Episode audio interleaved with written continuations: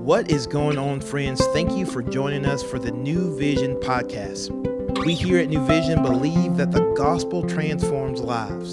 So we're going to take an opportunity to open up God's word and see what he has to say so that we can take the best next step to become more like Jesus. Welcome, everyone. This is Dixie, the Director of Women's Ministry, and I'm so excited that you're joining us today on the New Vision podcast, Reading Through the Scriptures. As we are continuing our reading in Hebrews, today we're in chapter 12, beginning in verse 14 through 17, and I will be reading from the ESV.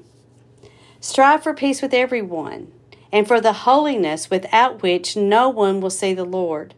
See to it that no one fails to obtain the grace of God, that no root of bitterness springs up and causes trouble, and by it many become defiled, that no one is sexually immoral or, or unholy like Esau, who sold his birthright for a single meal. For you know that afterward, when he desired to inherit the blessing, he was rejected, for he found no chance to repent, though he sought it with tears. Chapter 12 begins by encouraging us to run the race set before us. But as we run the Christian race, what is our goal? Today, we learn that it is strive for peace with everyone, and everyone being, well, everyone, unbelieving neighbors and friends, as well as those within the church. But this doesn't mean to strive for peace at any price and that it's free from this close link with the pursuit of holiness. Peace with all is possible only within the limits of what is right. And every effort must be made to maintain peace if at all possible. And it reminds me of one of my favorite passages in Romans 12, but in verse 18 it specifically says, If possible, so far as it depends on you, live peaceably with all. In verse uh, 14, the word strive, which is diokete, is a strong word expressing the eagerness of pursuit. This eagerness of pursuit or hunting down of peace and holiness is also echoed in Psalm 34, verse 14, where we read, Turn away from evil and do good, seek peace and pursue it.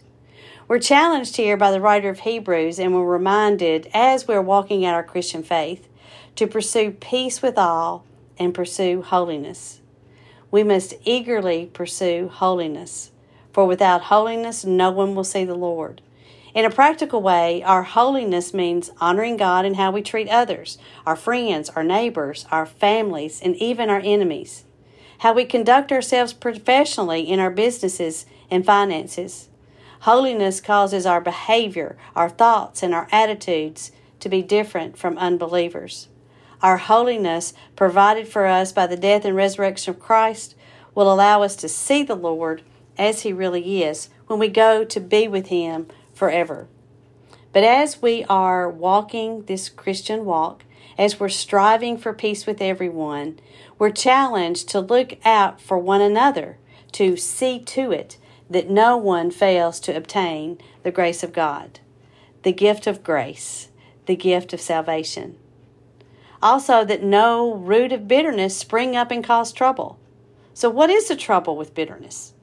Besides taking over your entire mouth when bitterness merely touches your taste buds, a root of bitterness can take over your entire heart and choke out the sweetness of Christ likeness.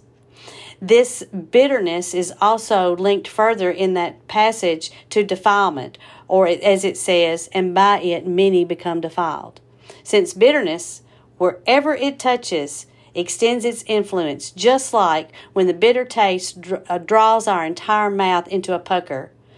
Bitterness indeed always corrupts and spoils. And this word defiled is also used in Titus 1:15 in describing unbelievers whose minds and consciences are said to be corrupt. So with this passage today here, what are we to be excited about? What are we to be thankful for? In a word, it's grace, the grace of God.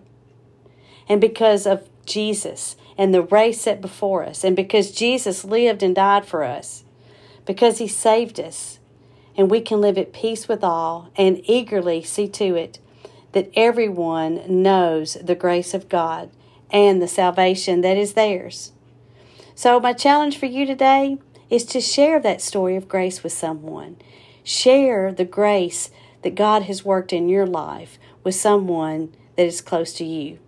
I hope you have a great day today, and that I do also hope that you will join us again tomorrow as we continue reading through Hebrews. Have a blessed day. Thank you for joining us today for the New Vision podcast. We hope that you have heard a word from the Lord and that you can better walk today in light of God's word. To find out more information about New Vision, we would love for you to follow us on Instagram at New Vision Life or look us up online at newvisionlife.com. And as always, we look forward to seeing you tomorrow.